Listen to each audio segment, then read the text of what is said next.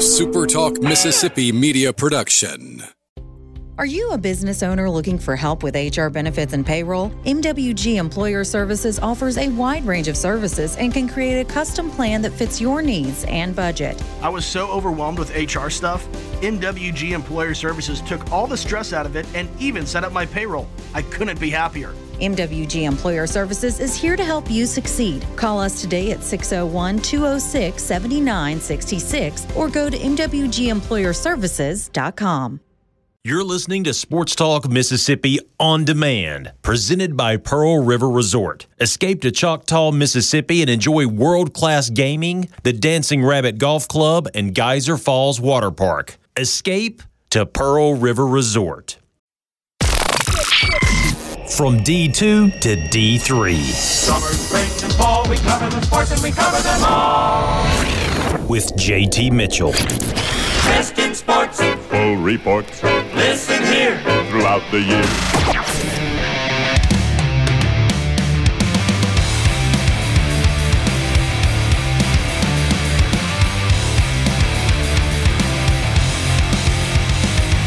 Can't get over that intro. Great stuff here from the team at Super Talk Mississippi Media. I'm your host, JT Mitchell, and this is from D2 to D3, your new home for Division 2 and Division 3 sports coverage across the Magnolia State. So, what do you say? Is everybody out there currently nursing a hangover after the weekend that was in college football?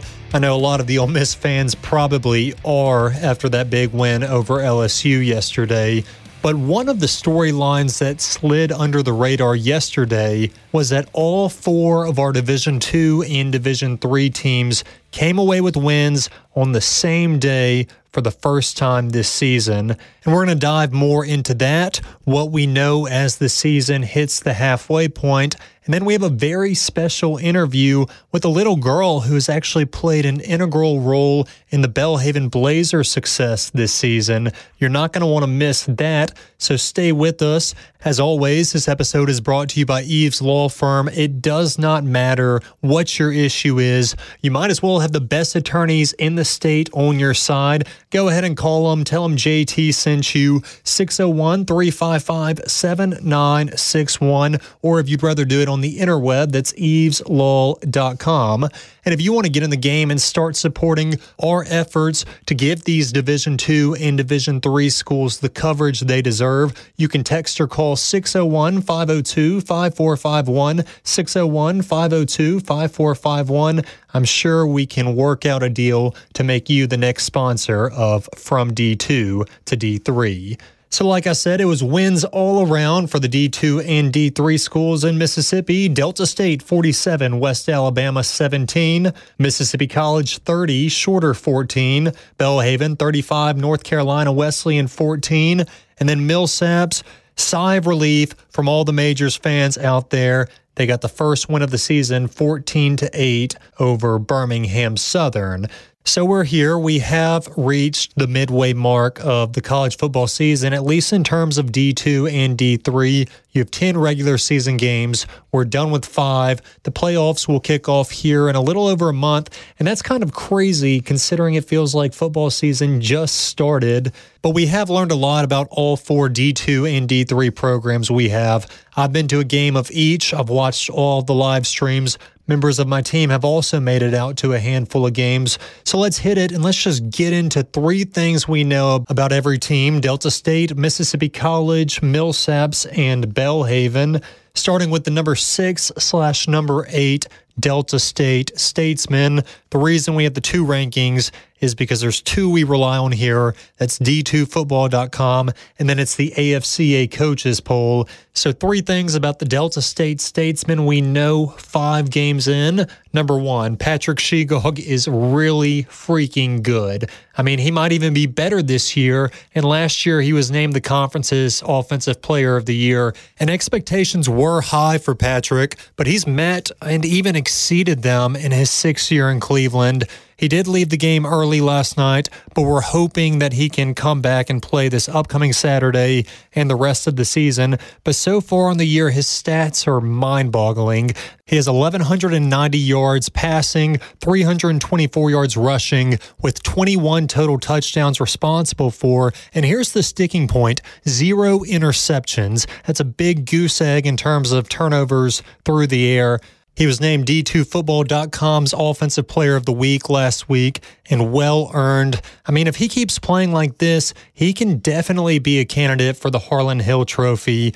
And I've seen this conversation kind of spark up on Twitter, and it's whether Patrick Shegog deserves to be the first Delta State player to win the Conerly Trophy given out each year to Mississippi's top college football player since 2000. And I think so if he keeps playing like this last week against Shorter, a guy at the game who works for Super Talk. He texted me and said, Patrick Shegog, more like Patrick She Goat. I'm sure you get the reference. That was after he had gone off for seven touchdowns.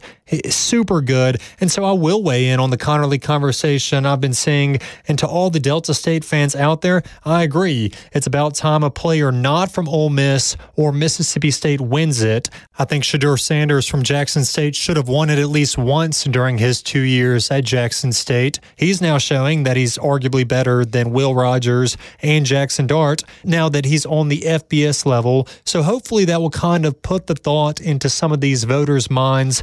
And maybe Patrick Shegog will be the first player since 2011 not from Ole Miss or State to win the Conerly Trophy, especially if he just keeps playing like he has been. Number two, I think the Delta State defense is much better than people might have expected. Coach Cooley told us before the season that he was confident in that group, especially considering that the guys were older. This time last year, nearly everybody was new. They're currently allowing a little over 16.2 points per game and are number two in the GSC in total defense. They're actually ranked number two in both total defense and total offense after five weeks of play. But like you all know, defense is what really wins championships. And for Delta State to make a deeper run in this year's playoffs, last year they were they were stopped in the second round. The defense is going to have to keep playing like they have been, especially with this next point, which is number three. This next stretch of games is going to be very telling for Delta State. So far, so good, of course, but the schedule is about to get much tougher. They have number 22 Valdosta State on the road this weekend. Then they get somewhat of a breather at home against North Greenville, but that's not really a team that you can sleep on. They put together a relatively explosive second half against top 10 West Florida yesterday. Delta State will then host West Florida the next week. That's probably going to be the biggest game of the regular season for the Statesmen. They then traveled to West Georgia before ending the season against Mississippi College for homecoming. So, just to kind of put this all into perspective on what the first five looked like versus the next five for Delta State, the overall record, the combined record of the first five teams they beat is 4 in 20. That's not very good. The next five teams, the overall record so far is 15 and 8, with the Choctaws having the worst of those records at 2 and 3. So the next five games are huge for Delta State with how the rest of the season and the playoffs might unfold. And speaking of Mississippi College, here's what I know so far. Number one, they did get the win over Shorter yesterday. Shout out to head coach John Bland. It was his 100th win since taking over in 2014, and that's great. And I hope it helps turn the corner for this football program. But so far, this team is not a four quarter team. If you've watched any of their games that wasn't the first and wasn't the most recent, you'll know that they're not a fourth quarter team. Um, they started the year with that win over NAIA Keiser. Okay, good. Then they went to Midwestern State, who last year they started ranked, kind of stumbled throughout the season into a winning record. And Mississippi College was winning 17 to 13 after three quarters, but gave up 17 fourth quarter points and lost 30 to 17. Again, against West Georgia, same story, different day. They were up 28 to 24 after three, but lost it again in the fourth. Last week against West Alabama, do I really need to tell you? Uh, I will. They were up 7 to 3 after 3 but let the other team score in the fourth 10-7 ball game, not in the favor of MC. They did have two chances to tie, but they just couldn't do it. So what does that tell you? It tells me that this team needs to learn how to play in the fourth quarter. That's the difference between a 2 and 3 record and a 5 and 0 record is not finishing in the fourth quarter. The second point I know about Mississippi College is that the defense is better than the offense, but neither are doing it when it counts, and that's the fourth quarter. The Choctaw defense, after five games, is giving up three touchdowns a game. That's not bad. Um, but some of these fourth quarter performances have just been hard to watch because you know the margin is so thin between a great season and a waste of a season. Just play the last 15 minutes, but they're not so far. And like I said, part of the off part of the issue is the offense. So point number 3, the offense for Mississippi College has to get it figured out. Yesterday was better. We knew coming into this season that there's a new OC in town and coach Bland told us before the year that they're going to start passing the ball more. It's it might look kind of like a hybrid triple option spread offense as they've been so reliant on the triple option for the last few years. But so far, the passing game just hasn't come to full fruition yet. They've put up about 430 yards through the air. 1,100 on the ground through three games. And I'm just glad this offense has two really good running backs in Ron Creighton and Marcus Williams. Both of those guys are studs, and of course, are atop the GSC at number three and number six, respectively, in terms of rushing yards. But if I sound worked up about Mississippi College, it's because I am. This team has a lot of good pieces. That's apparent if you watch, but if you also watch, you see that this is a three quarter ball club, and poor play in the fourth quarter has prevented them from being right there with Delta State at the top of the GSC at 5 and 0. Let's go to Millsaps. Three things I've noticed so far about the majors. Number one, this team is a polar opposite program than it was at the beginning of the year. I watched the first two games in person and they were just bad. As simple as that. They weren't blocking well. They were tackling too high. The skills guys weren't making any big plays. They were outscored 100 to 9 in the first two games against Belhaven and McMurry, but then the switch started to flip, and I think it was because of this next point. Number 2, Freshman quarterback Gray Jennings has proved to be a spark plug for the offense. I know Coach York was high on Brody Davis going into the year, but Jennings has come in and taken full advantage of the opportunity, and that's what you have to do in this game. Against Sewanee, Jennings went for 345 yards passing and almost came away with the win against my alma mater. I thought they were going to do it there at the end. Against Hendrix, he had an even better game 418 yards, five touchdowns, and a comeback effort that was just cut short. You can't start coming back when the clock's working against you. Just get it right from the get go. Then yesterday against Birmingham Southern, they did. They got it right from the get go, and the numbers weren't eye popping for Jennings, but they were clean, and he did get the job done. 130 yards, two touchdowns, no interceptions, and Millsaps got their first win of the year. Good call by Coach York going with the freshmen. Number three, Tomias Mason has exploded onto the scene. Yesterday against Birmingham Southern, he only had 40 yards, but I'm looking at the other two games that I watched. Against Sewanee, he had 139 yards and a touchdown. Against Hendrix, 192 yards and two touchdowns. I think the key to these next couple of games is get the ball into the hands of number six as much as you can. He's doing some really good things over there on State Street. And I do think Millsaps can win a couple more ball games before the season is over.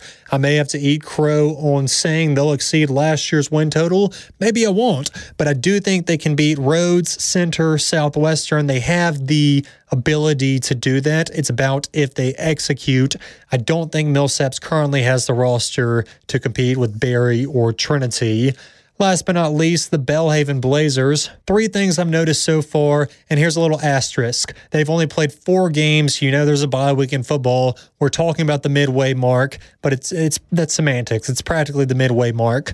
Number one, Belhaven is a playoff caliber team. Get that in your head.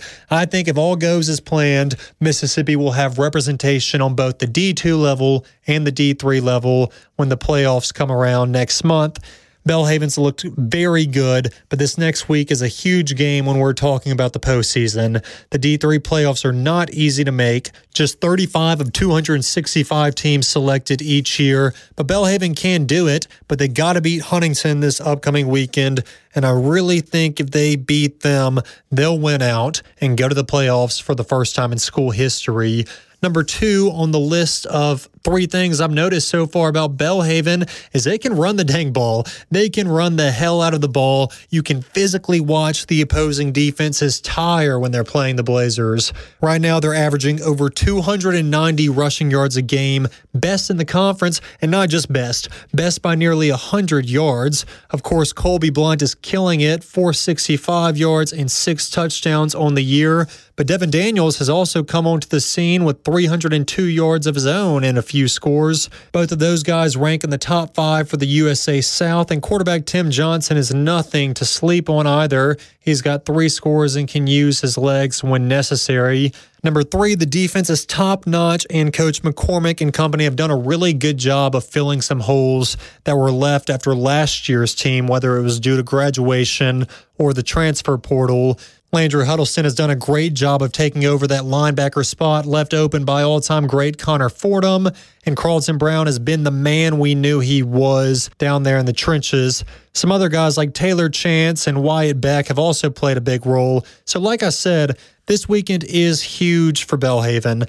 They have the number one offense and the number two defense. Huntingdon is coming into town with the number one defense and the number two offense in the conference.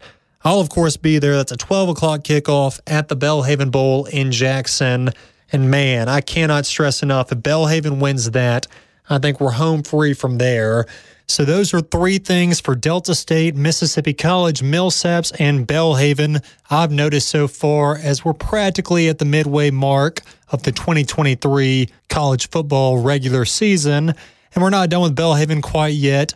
I'm a little worked up you know, I want all of our Mississippi teams to succeed. So maybe this next interview will bring me some inner peace, and hopefully it will to you also. I'm about to pass the microphone over to my good friend and co-worker Rebecca Turner. She's the host of Good Things with Rebecca Turner every weekday from 2 to 3 on the Super Talk network and she recently took some time to interview eight year old Natalie Hughes. Hughes, who is battling aplastic anemia, is considered the little sister of the Belhaven football team and is just a prime example of some of these heartwarming moments that college football in the South brings pretty much year in and year out.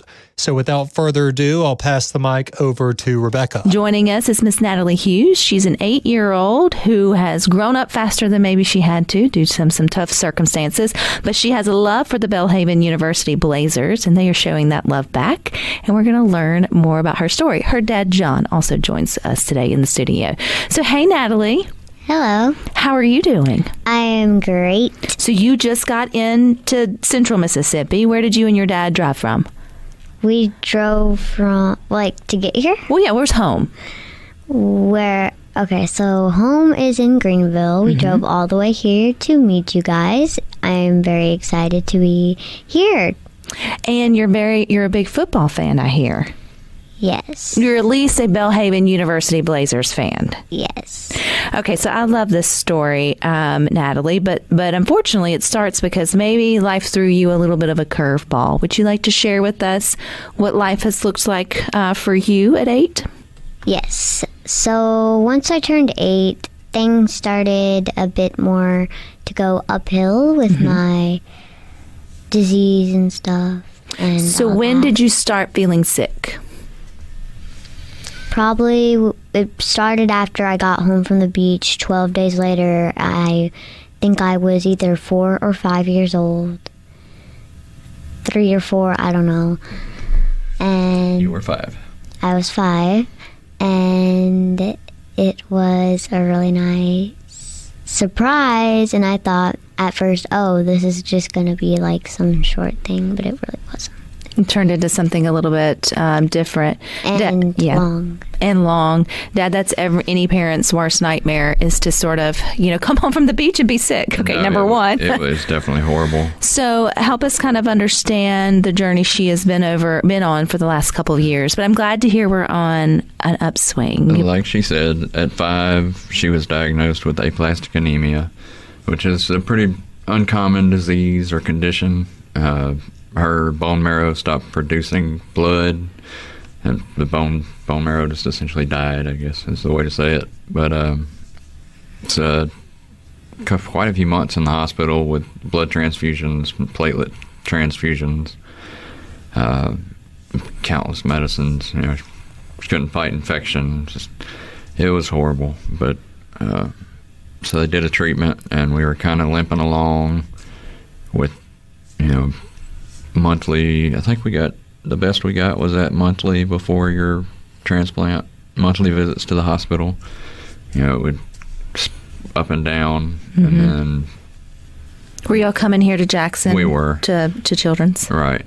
Uh, and then it just kind of took a turn for the worse, and the medication and the treatment that she had failed, and we battled back and forth with that for a little while, and then finally the the end result was a bone mar- or yeah a bone marrow transplant, and that was February February twenty fourth, I believe, was the day that she had it Of this year? of this year. All right. And then Things are looking up. She did the isolation, and that was horrible. She's had to be a a not s- a, a not so kid kid for quite a while. But Natalie, you have a smile on your face and you seem to stay strong and fight through. Where do you get your little fighting spirit from?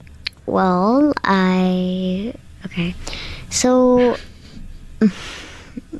it just depends on family. I realized I have two options. I can sit in this hospital bed all day and not get to succeed in life and just die right there and then and there and or or I can keep my life going and keep having adventures like I do and keep having a happy life and actually work with somebody here. You're pretty wise for eight. Yeah. Oh my goodness! yeah, she. Because we really all have those two options, uh, maybe on different levels every day, Natalie. We can either sit and wallow in, in what life has thrown at us, or we can choose to continue our adventures and have a positive, positive outlook. And I know that helps too when you've got people rallying around you, which obviously the Belhaven University Blazers has been a part of that. Yes. Do they get it? do they make you happy? Yeah. Once they showed up, I was kind of in a like kind of confused. Like I thought they were just there to support me like everyone else. They were.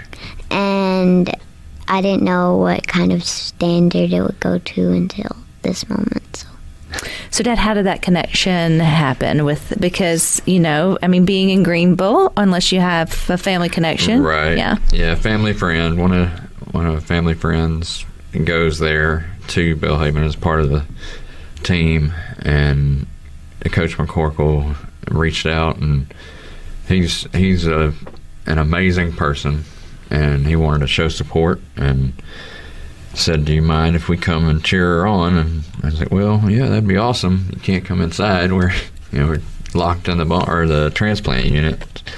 And I said, "But we have a, a really good view of the the outside entrance." And he said, "I'll tell you what, we're going to show up." Said, "Cool."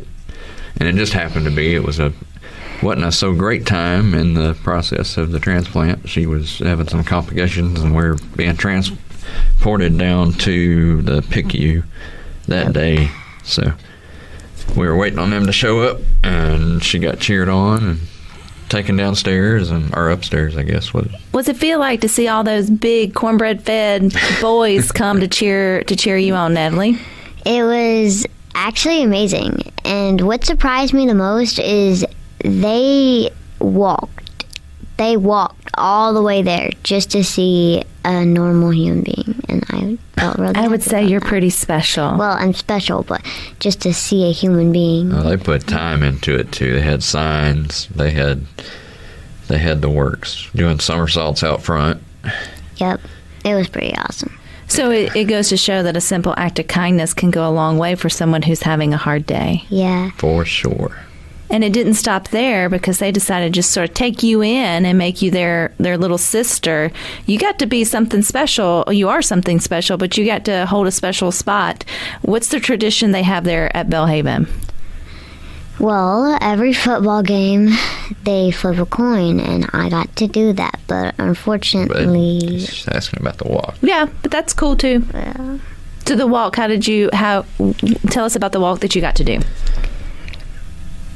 I walked through thousands of people, like thousands. It, like everyone was screaming. I heard people screaming my name too, and a few people were, were like go, like saying "Go Natalie."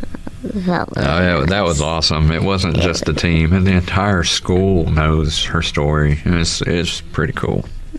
And they won that game. They did. So you got to lead out on their victory walk, which is where the tradition there at Belhaven, where they come down the street before they go in for the game. It was their opening game, if I remember correctly. I met your your wonderful story watching it unfold on the news. I was like, who is that beautiful little girl who is getting to try all those um, big dudes into into victory? You you did not miss a beat. You knew exactly what you were were doing. Did you feel at home there, leading it leading the way? yeah.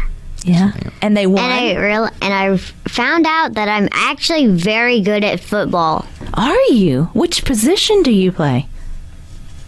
No, I don't play yet, but I found out that I can catch a football. Like, I cannot catch anything else, but when they put a football in front of me and we were playing football, I was playing football with somebody, they, I was actually really good.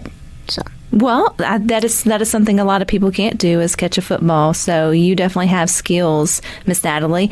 What are your hopes and dreams as you as you grow up and put this chapter of life behind you? Are you going to be attending Belhaven? probably for college, because it's a college. Mm-hmm. Gonna take me a while to get there. That's because you're eight, but you're headed in that direction. So, do they have a game? Are you following the football team now? Do they have a game this weekend? Yes, they do. Who do they play? They play Bill. I'm impressed that you knew they had a game. So, and I am super impressed that you are a wise little eight year old and happy to hear that you are on the upswings with your health. And you now got a good, you're now part of the Good Things family. So, anytime y'all are back in Jackson, stop by and say hi, okay? Yep, and Thank you. I just I feel like my best support was my family. Man, I do think that interview brought me some serenity, much needed. And I tell you what, I don't think I was that well spoken at eight years old. Natalie is definitely wise beyond her years.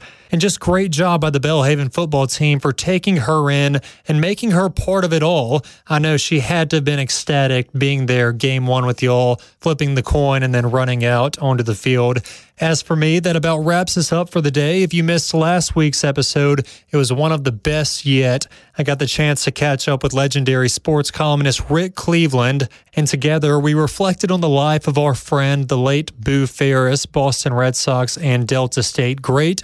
You can find that episode along with all other episodes of From D2 to D3 on supertalk.fm, Spotify, Apple Podcasts, wherever you listen. It's all there under the Sports Talk Mississippi label. So that's it for me today. I'm JT Mitchell, your host, and we'll catch you next time on From D2 to D3.